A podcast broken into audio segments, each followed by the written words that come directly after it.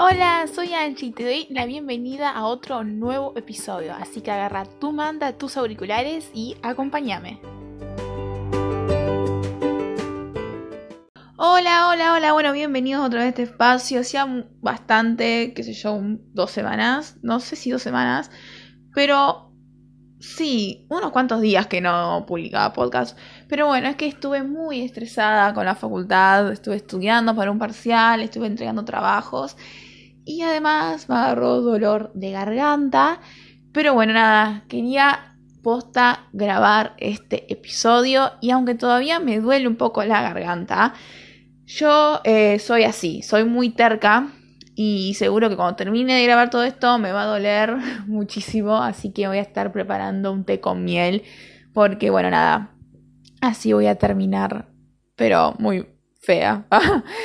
Bueno, en fin, espero que estés teniendo un lindo, lindo día. En cualquier momento que estés escuchando este podcast, espero que la estés pasando bien. Y bueno, como vieron, hoy voy a estar hablando sobre Anne with an E. O sea, el título me pareció ponerlo de esa manera porque posta que conocí a Anne a partir de esta serie. Pero voy a estar también tirándoles el dato sobre el libro que justo, justo terminé de leer hace poquísimo. Eh, y aparte, novedad es que lo leí en inglés y bueno, ya les voy a estar comentando en la parte que corresponde de este podcast al libro. Eh, y bueno, les voy a estar tirando otro, más, otros datos sobre una otra miniserie que hubo sobre, bueno, Anne, eh, que en realidad fue película. Así que bueno, el punto es que quería hacer como una introducción a, a Anne. Así que bueno, eh, quédate y escúchame para enterarte de qué trata Anne with an E.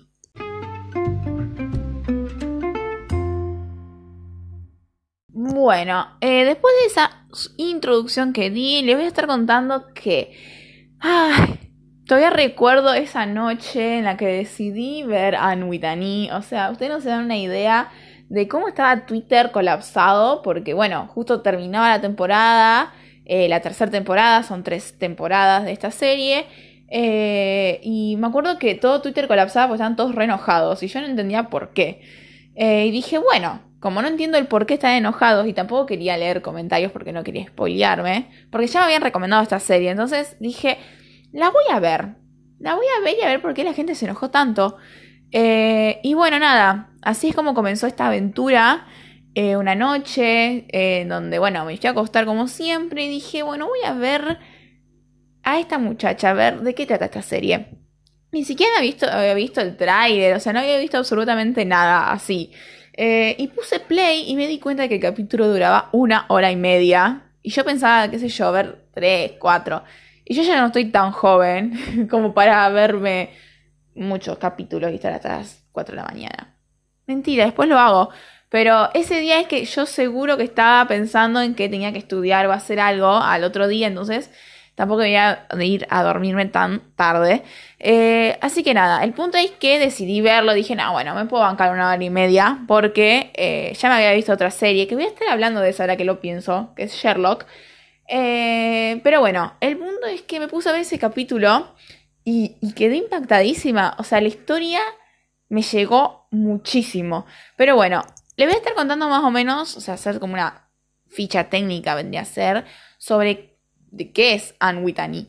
Anne Whitney, o Ana con E, suena mejor en inglés, eh, es una serie de televisión canadiense que está basada en las novelas de Lucy Maud eh, Montgomery. Eh, que bueno, la serie de estas novelas se llama Ana, la de las Tejas Verdes, o Anne of Green Gables. Y bueno, nada, tipo están basadas en estas novelas, esta serie está basada en estas novelas.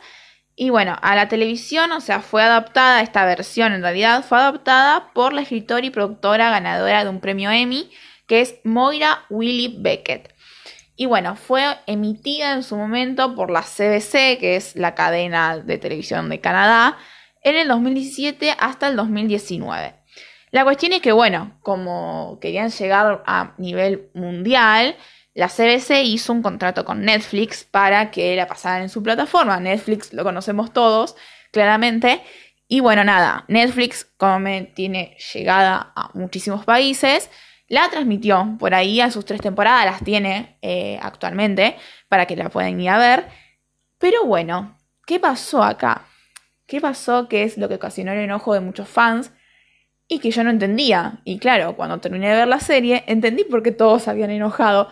Y es que Netflix canceló, o sea, en realidad no sé si fue Netflix en sí, sino la CBC, canceló el contrato que tenía con Netflix y obviamente canceló la producción de esta serie, o sea, para que continuara con otras temporadas. Eh, y es porque, por lo que entendí, por lo que leí, la CBC no quedó conforme, o sea, es como que le quitó eh, vendría a ser como público a las cadenas de televisión, Netflix, porque claro, Netflix llega a un montón de países. Entonces directamente te ponías la serie a verla en la plataforma online y no la veías en la televisión. Entonces como que le quitó ese rating a la cadena televisiva. Entonces, bueno, se ve si Netflix se enojaron y bueno, como que rompieron el contrato que tenían y bueno, así se fueron las ilusiones de todos los fans que queríamos seguir viendo la Anne. Qué triste todo. Pero bueno, yo a veces digo, ¿por qué me engancho con series que me gustan si sé que las va a cancelar Netflix o cualquiera, no sé, pero yo sigo enojada con Netflix. Cualquier cosa que cancele una serie, Netflix es la culpable. Es que recientemente también cancelaron otra serie que me gustaba y es así en Netflix. Y bueno, nada, acá estamos. Pero bueno, eh, eso es Anne with an E. Eh, en realidad no es eso, o sea, es cuando se transmitió y todo. Pero bueno, ahora le voy a estar contando más o menos de qué trata Anne Widani.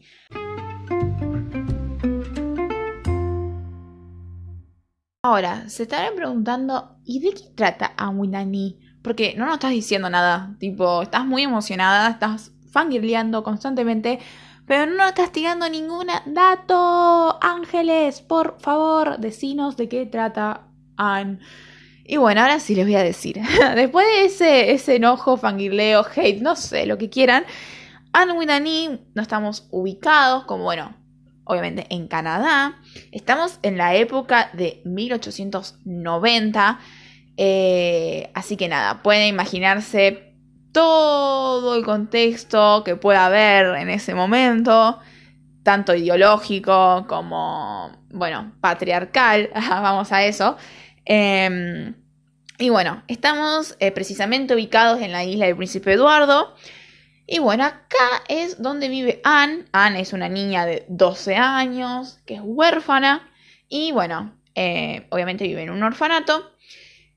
Eh, y todo el tiempo está soñando, o sea, toda su vida sueña con pertenecer a una familia, con que alguien la quiera. Y como para salirse de esta, de la realidad en la que ella está viviendo, que bueno, vive con un montón de chicas que la tratan mal, que la humillan básicamente, ella cuenta historias. Tiene una imaginación, pero tan, tan increíble, que es capaz de, no sé, eh, crearte un cuento en cinco minutos. Entonces es como que ella se imagina todo este un mundo nuevo para salirse de la realidad en la que vive y ser un poco feliz a su manera, porque ella a su manera es feliz. Eh, pero bueno, ella obviamente quiere una familia que la ame y creo que todos en algún momento queremos que, o sea, sentimos esas ganas de, estar con la familia, en charlar, qué sé yo. Entonces Anne como que también en parte quiere eso eh, y sueña, claramente.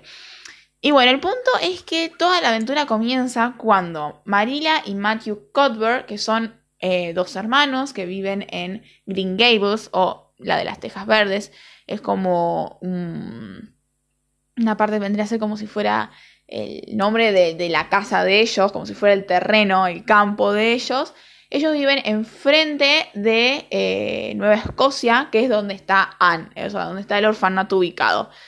Eh, ellos viven en la isla del frente, eh, que es Avonlea. Y bueno, ellos, como ya son personas grandes, quieren, nunca tuvieron hijos, entonces quieren adoptar un chico para que, bueno, se ocupe de la granja, los ayuden y, bueno, tener a alguien a quien después heredarle todas sus cosas. El punto es que, claro, o sea, por error, el orfanato manda a Anne a Avonlea. Entonces, se encuentran con que ahora tienen una niña y que nada, tipo, una niña no puede hacer las cosas que haría un niño. Pero Anne es tan firme, o sea, Anne desde un momento dice, ¿por qué? Yo puedo hacer esto, yo puedo hacer lo otro, yo puedo hacer, o sea, eh, ¿qué me impide? Dice, por ser niña, no, no, que no puedo hacer las cosas que hacen los hombres. Eh, entonces ya ahí te ponen como un panorama de por dónde va la ideología de Anne, o sea, teniendo 12 años. Y eso me encantó completamente.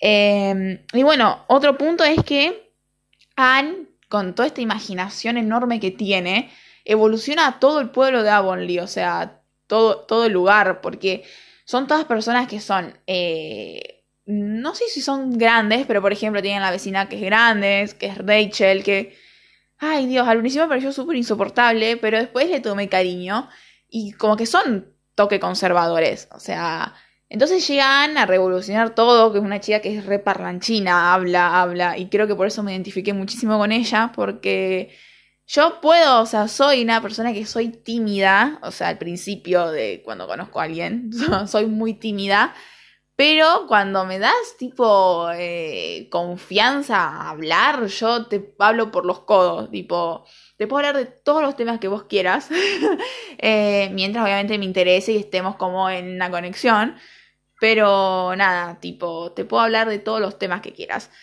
Y, nada, tipo, me identifiqué muchísimo con ella.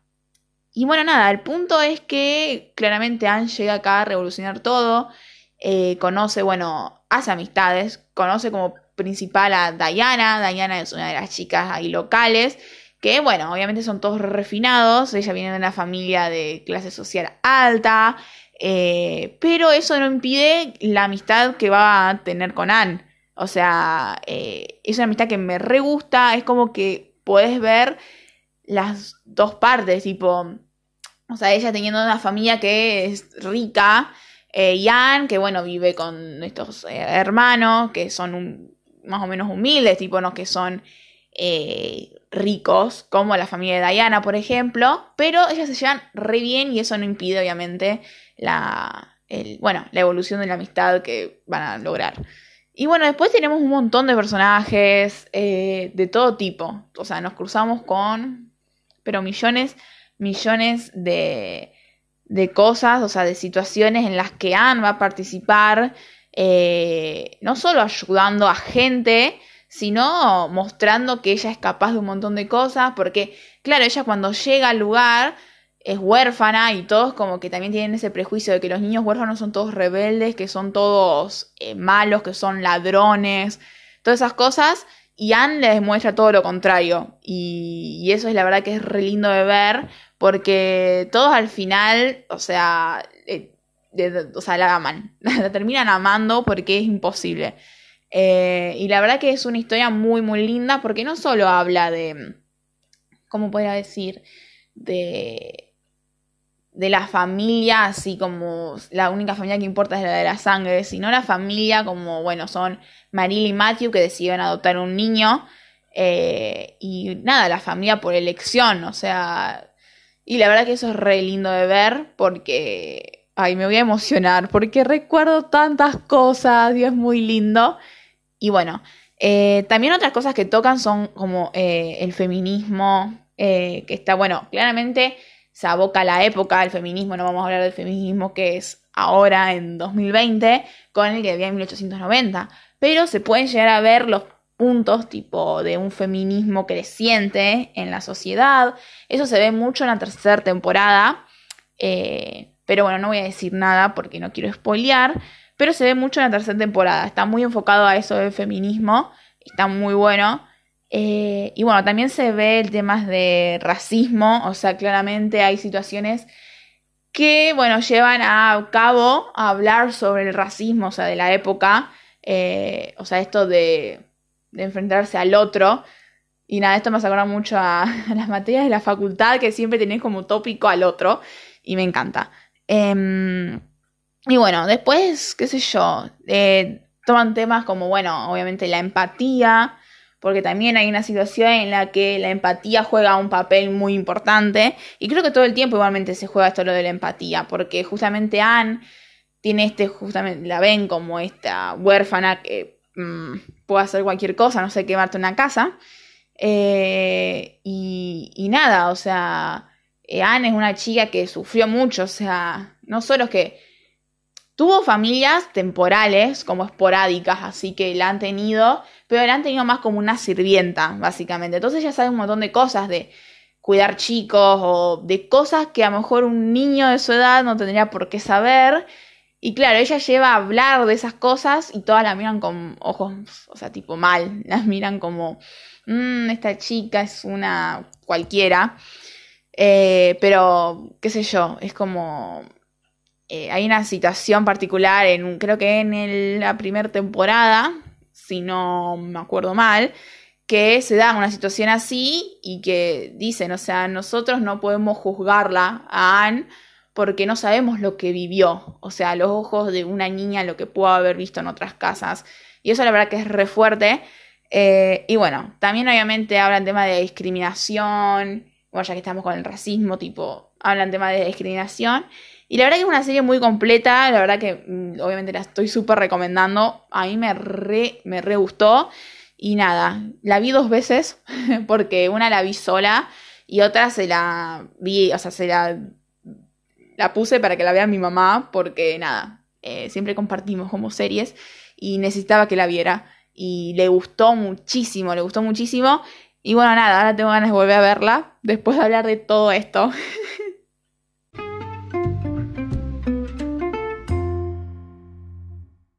Y bueno, como para cerrar toda esa sección, quiero destacar las actuaciones, obviamente, de algunos eh, actores que la verdad me gustaron muchísimo. Como son, bueno, entre la protagonista Anne Shirley, la interpretó Amy Beth McNulty. Me pareció, bueno, la actriz principalmente no la conocía eh, y me encantó. O sea, su actuación creo que fue de la mano de Anne, eh, toda, toda la serie. Y algo que me encanta cuando veo una serie, obviamente, o una película es que, el actor te haga llegar, o sea, te toque el alma. Y eso, o sea, yo lo veo reflejado siempre en cuanto a las expresiones que utiliza, o sea, las expresiones que hace a lo mejor con, la cara o, o, en un momento súper dramático a lo mejor de, la serie se, se, lleva todo, o sea, en la escena se lleva todo. Y creo que ella lo hizo muy bien a eso, o sea, hay un montón de escenas que son como vitales en, nada, en su personaje y que supo manejarlos, pero de una manera genial y la verdad que me súper, súper gustó. Eh, y después, bueno, obviamente las actuaciones de los hermanos Codber, Marila fue interpretada por Geraldine James y Matthew por R.H. Thompson, que me encantaron, sinceramente me fascinaron. Si no me confundo, Geraldine James eh, la vi actuar en Alicia eh, y el País de las Maravillas, la película de Tim Burton. Creo que hace como un papel así muy, muy secundario. Eh, creo que es la madre de Alicia, si no me confundo. o no, no, creo que hace la madre del que era como prometido de Alicia en la película de Tim Burton, estamos hablando. creo que era la madre ahí. Y, o sea, vendría a como la suegra, más o menos, o futura suegra. En fin. Y eh, creo que es ella que hace del ama de llaves de Sherlock Holmes en las películas que trabaja Robert Downey Jr. Eh, si mal no me estoy acordando, porque aparte me estoy fijando tipo en Google, eh, o sea, datos, me estoy fijando y creo que es ella en, esas películas. Y bueno, nada, después otra de las actuaciones que súper quiero destacar es la de Lucas Shade Suman, que es el que hace de Gilbert Blythe. Eh, que bueno, es uno de los chicos que está en la serie y el que yo me enamoré completamente. Cuando, Ángeles, no te estás enamorando de un actor, o sea, no, del actor, del, o sea, del personaje en realidad. O sea, me enamoré muchísimo de Gilbert, estoy completamente enamorada, porque posta que es un personaje hermoso, pero maravilloso. Y bueno, la verdad que la actuación de Lucas me encantó. Yo al actor ese lo había visto en otra película. Eh, que se llama Cada día, creo, si no me confundo, eh, que también lo vi ahí como, pero apareció como una tipo escenas, no es que es como el protagonista en realidad, porque bueno, no importa, la serie trata, la película trataba de otra cosa, pero aparece en uno de los momentos y nada, tipo datos.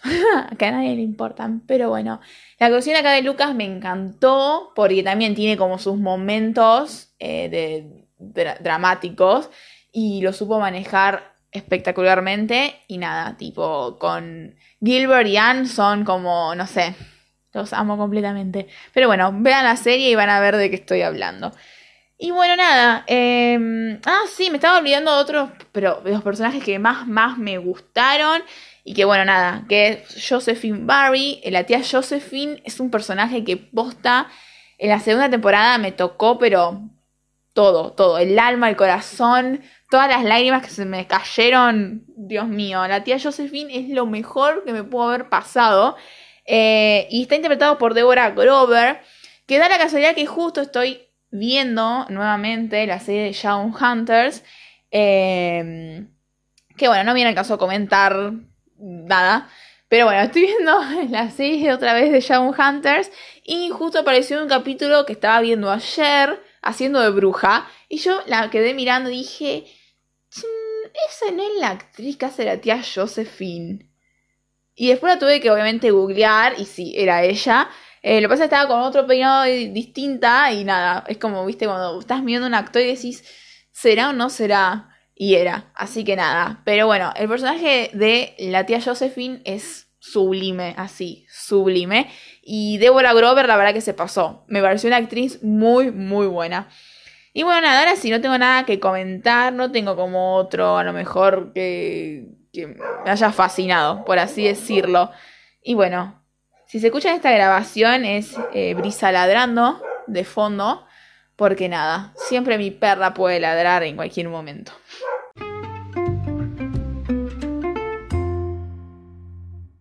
Bueno, como para terminar y finalizar, este último fragmento se lo voy a dedicar a los libros. Eh, y bueno, más que nada el que leí, que es Anne of Green Gables, que abre toda esta saga literaria, que como dije fue escrita por Lucy Maud Montgomery y fue publicada por primera vez en 1908, o sea, hace muchísimos, muchísimos años.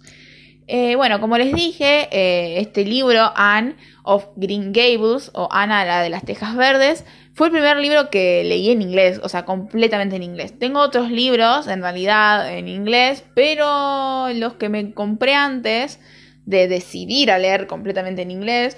Eh, los compré más por vicio y por fan a lo mejor y de Harry Potter. en realidad me compré eh, un par de Harry Potter en inglés, pero no los leí, tipo, porque ya me había leído los libros y los compré más por, por vicio, no sé.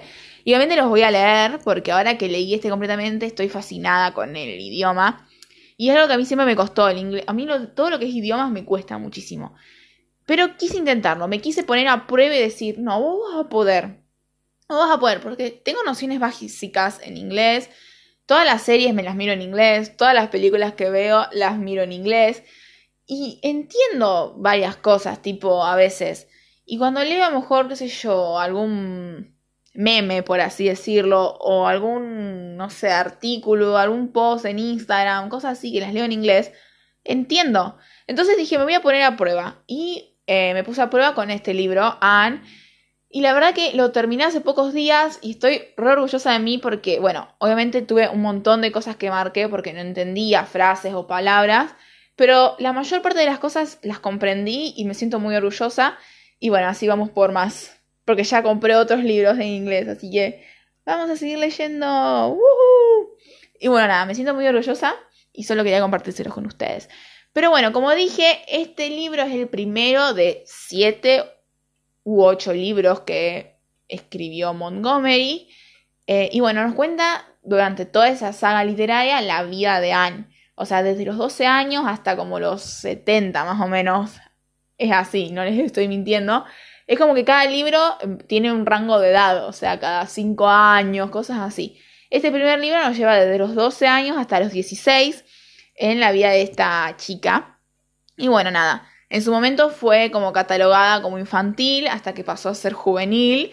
Y bueno, se ve que los libros que son más los últimos está catalogada como para adultos. Porque bueno, obviamente la protagonista ya debe tener más edad y porque a lo mejor los acontecimientos que le ocurren eh, repercuten más con personas adultas que con niños. Pero bueno, el punto es que es una novela que me súper, súper gustó. Obviamente tiene muchísimas diferencias con la serie Anne with an E, porque eh, la serie está más que nada adaptada y basada de todos los libros, o por lo menos hasta la edad de un poco más grande de Anne, más o menos.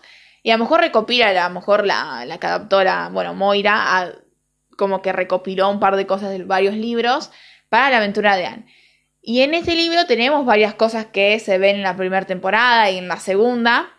Y bueno, nada. En fin, el punto es que me súper gustó la novela, me súper gustó la serie, así que les estoy recomendando absolutamente todo, todo. Y un dato que es súper, súper que me llamó la atención cuando estaba investigando todo esto para traerles hoy, es que supuestamente Montgomery, o sea, la escritora, se inspiró en un artículo periodístico sobre el caso de una pareja canadiense que al solicitar la, o sea, la adopción de un chico huérfano recibieron a una chica en su lugar. O sea que a partir, bueno, de ese, como ese artículo periodístico, ella se inventó toda esta historia.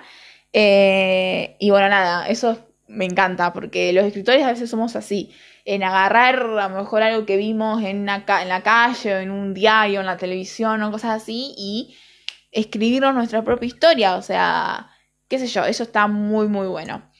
Y otra cosa que es muy lindo destacar es que eh, la Casa de las Tejas Verdes, que es donde, bueno, ocurre todas las aventuras de Anne, ella lo hizo en memoria de la casa donde vivían sus primos en la isla del Príncipe Eduardo. O sea que eso es como eh, verídico, o sea, es real, es una casa donde ella a lo mejor pasó su infancia. Y bueno, nada, eso me pareció muy, muy lindo destacarlo. Así que nada, le estoy recomendando obviamente acá muchas cosas. Así que espero que me hagan caso y vayan a ver tanto la serie como eh, nada, como, como leer la novela, porque es espectacular. Y bueno, otro dato que les tiro así como al aire en este último fragmento es que las novelas ya habían sido adaptadas en realidad en una película que es de 1984 o 1985. Eh, que bueno, nada, después se hizo como la película duraba muchos minutos, eh, se recortó y se, hicieron, se hizo como una miniserie de ocho capítulos. Y bueno, nada, se llama así, Anne of Green Gables o Ana de las Tejas Verdes. Eh, y es súper vieja. Yo voy a tratar de ver si la consigo por internet o en algún lado para verla.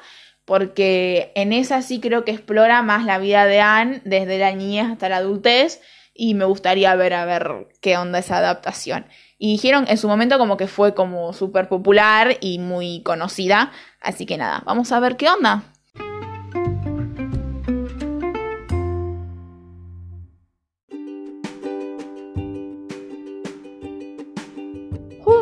Bueno, ahora sí, estoy recansada y me duele mucho la garganta. O sea, mm, me voy a querer matar después. Pero bueno, no importa, es que estaba muy emocionada porque quería postas traerles este episodio y yo soy así. Como les dije antes, soy muy terca. Maldita sea ser leonina. Pero quería traerlo y grabarlo y no me importaban las consecuencias. Así que nada, espero que lo hayan disfrutado en, bueno, este hermoso, hermoso episodio. Y bueno, nos vemos en el próximo. ¡Chao!